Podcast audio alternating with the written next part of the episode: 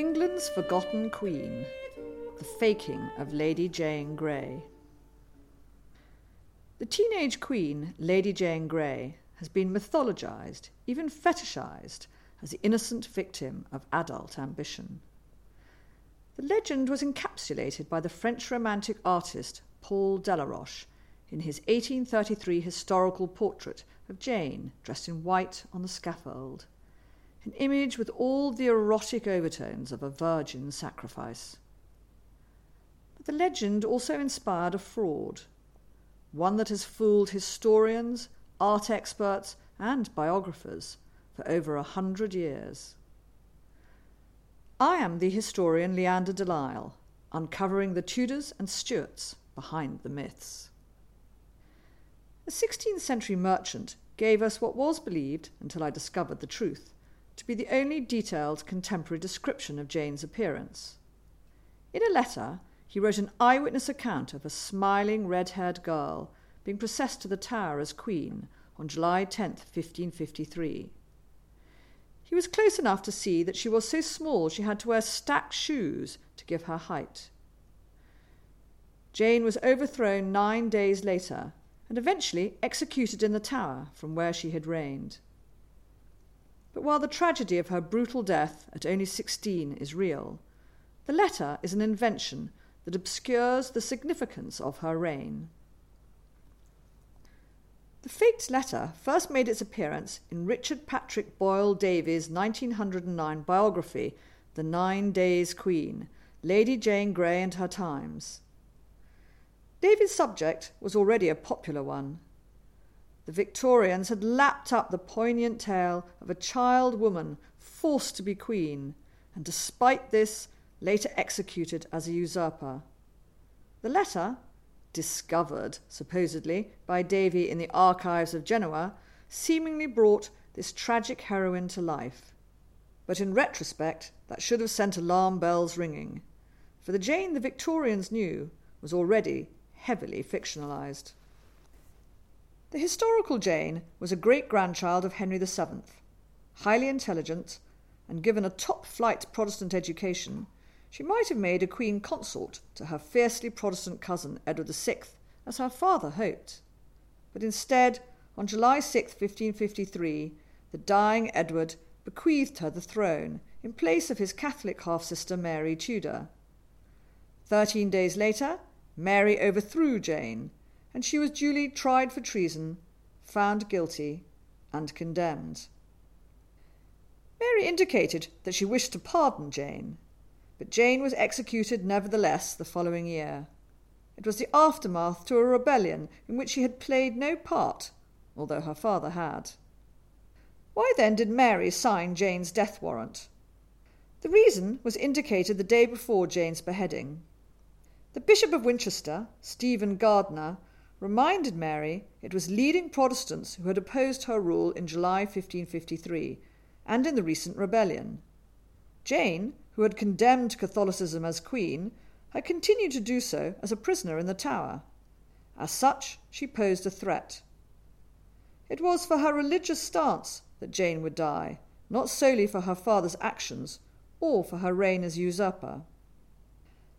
Aware that the Protestant cause would be damaged by its link to treason, Jane reminded people from the scaffold that while in law she was a traitor, she had merely accepted the throne she was offered and was innocent of having sought it.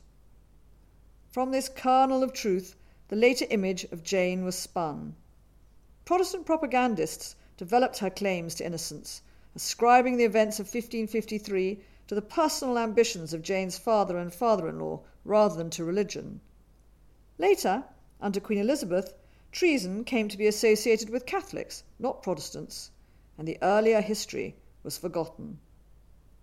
The religious issue of 1553 concluded only in 1701 when it was made illegal for any Catholic to inherit the throne, a law that still stands. But Jane's story continued to develop. Her innocence was associated increasingly with the passivity deemed appropriate to a young girl. The sexual dimension to this is evident in Edward Young's 1714 poem, The Force of Religion, which invited men to gaze as voyeurs on the pure Jane in her private closet. Jane's mother, Frances, meanwhile, was reinvented as powerful, lustful, and bullying, a wicked queen to Jane's Snow White. By the 19th century, Jane's fictionalized life was enormously popular, but there was something still missing from her story a face. With no contemporary images or descriptions, the public had to be content with Jane as imagined by artists. The most striking work remains Paul Delaroche's portrait, The Execution of Lady Jane Grey. Jane, blindfold and feeling for the block, represents an apotheosis of female helplessness. Richard Davey seems to have spotted a need for an account of Jane's appearance that matches its power.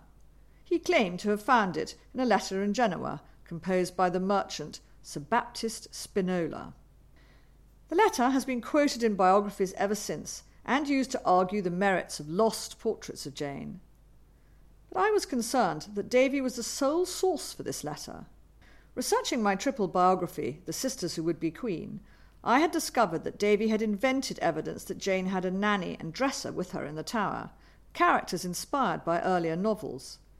I began a long search for the Spinola letter, but never found it in Genoa or in any history predating 1909, and it became clear that the letter is a fake that mixes details from contemporary sources with fiction. There was a contemporary merchant called Benedict Spinola and a soldier called Baptista Spinola. The description of Jane has echoes of the red lipped girl in the Delaroche portrait but resembles also a contemporary description of Mary Tudor, who was of low stature, very thin, and her hair reddish. Jane's mother carries her train in the letter, as was observed in 1553. The platform shoes were taken from the Victorian historian Agnes Strickland, quoting Isaac Disraeli. I can find no earlier source, but they are suggestive of Jane's physical vulnerability an element in the appeal of the abused child woman that remains so popular. Indeed, we even find Jane being raped in recent novels. The rest of Jane's dress, described by Spinola as a gown of green velvet worn with a white headdress, were in colours traditionally worn by a monarch on the eve of their coronation. But they are also the colours of the illustration Lady Jane Grey in Royal Robes, published in Ardern Holt's 1882 fancy dresses described. Significantly, in Davey's The Tower of London, published in 1910, he describes Jane's dress as edged in ermine, as it was in Holt's illustration, a detail overlooked by Sir Baptist Spinola. Davey's lies and the repetition of old myths are damaging. Because Jane's reign was treated for so long as the product of the ambitions of a few men, or of Edward VI's naive hopes, it is regarded as a brief hiatus of no consequence. But in fact, her reign is key to understanding the development of our constitutional history. And we have overlooked something else. The Tudor unease with women who hold power has never really gone away. In legend, Jane is the good girl, weak and feminine. Frances, her mother, is a bad woman, powerful and mannish. This is the lesson of the myths, one that historians have too willingly accepted. You can learn more about Lady Jane Grey in The Sisters Who Would Be Queen, the tragedy of Mary, Catherine, and Lady Jane Grey, or in my biography of the dynasty, Tudor, the family story. You are also welcome to contact me via my website, Facebook, or Twitter.